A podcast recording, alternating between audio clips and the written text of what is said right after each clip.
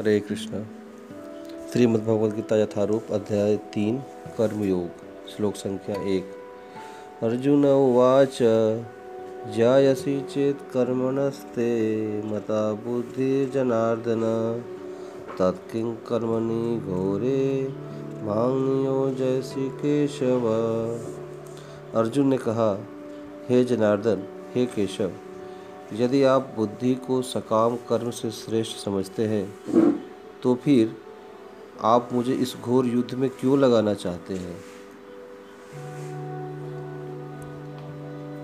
तो अर्जुन इस श्लोक में कह रहे हैं,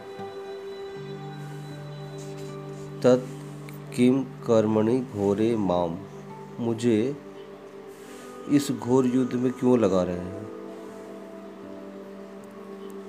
तो वर्तमान अवस्था में अर्जुन के हाथ से अर्जुन का जो प्रसिद्ध धनुष गांडी है वो फिसल चुका है। और सारे वृद्धजन अर्जुन के संबंधी अर्जुन के सामने खड़े हैं। पूरी तरीके से अर्जुन जो है, वो भ्रमित अवस्था में है। और अर्जुन की ऐसी व्याकुल अवस्था कि अर्जुन समझने में असमर्थ है कि उन्हें क्या करना चाहिए और क्या नहीं। प्राय जब हमारे जीवन में चिंताएँ चलती हैं, हम चिंताग्रस्त रहते हैं तो हम समझ नहीं पाते कि क्या ठीक है और क्या गलत है। अर्जुन कृष्ण को केशव नाम से बुला रहे हैं यहाँ पर।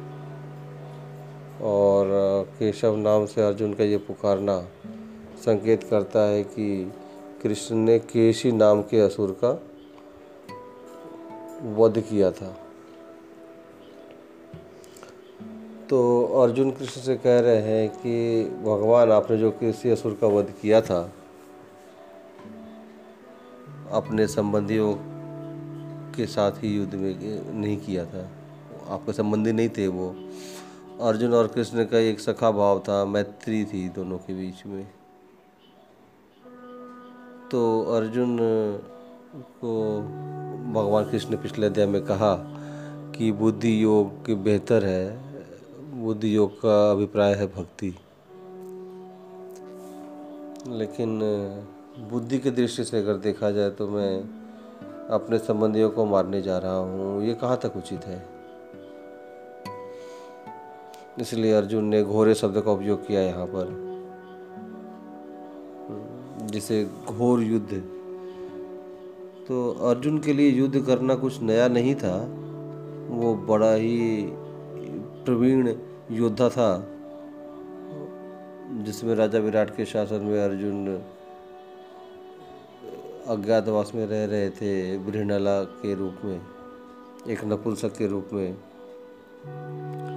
एक वर्ष की श्राप की अवधि थी उनकी और अज्ञात की अवस्था जो थी, उन दोनों को भोग रहा था। उस समय राजा विराट के शासन में आक्रमण किया कौरवों की सेना ने।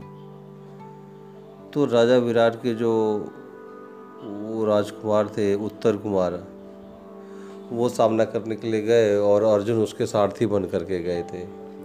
और ब्रियंडला अर्जुन सारथी बने और उत्तर कुमार योद्धा के रूप में रथ में बैठे और सेना की जो शक्ति को देख करके उत्तर कुमार रथ से उतर के भागने लगे।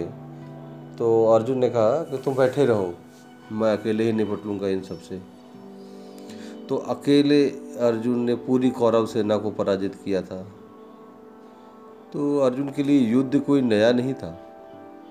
वो ऐसे अनेक युद्धों में भाग ले चुके थे और उनको जीत भी चुके थे।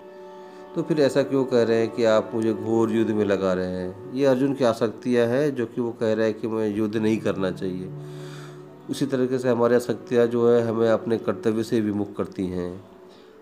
तो इसीलिए यहाँ पे हम कह सकते हैं कि ये आसक्ति जो है, हमारे जीवन में, हमारे भक्ति पथ में अत्यंत ही बाधक है। और अर्जुन को भाग, भगवान यहाँ पे उपयोग कर रहे हैं, हम सबको एक संदेश देने के लिए कि अगर उन्हें प्राप्त करना है तो इन आसक्तियों की मार्ग को त्याग कर ऊपर उठना होगा। हरे कृष्ण।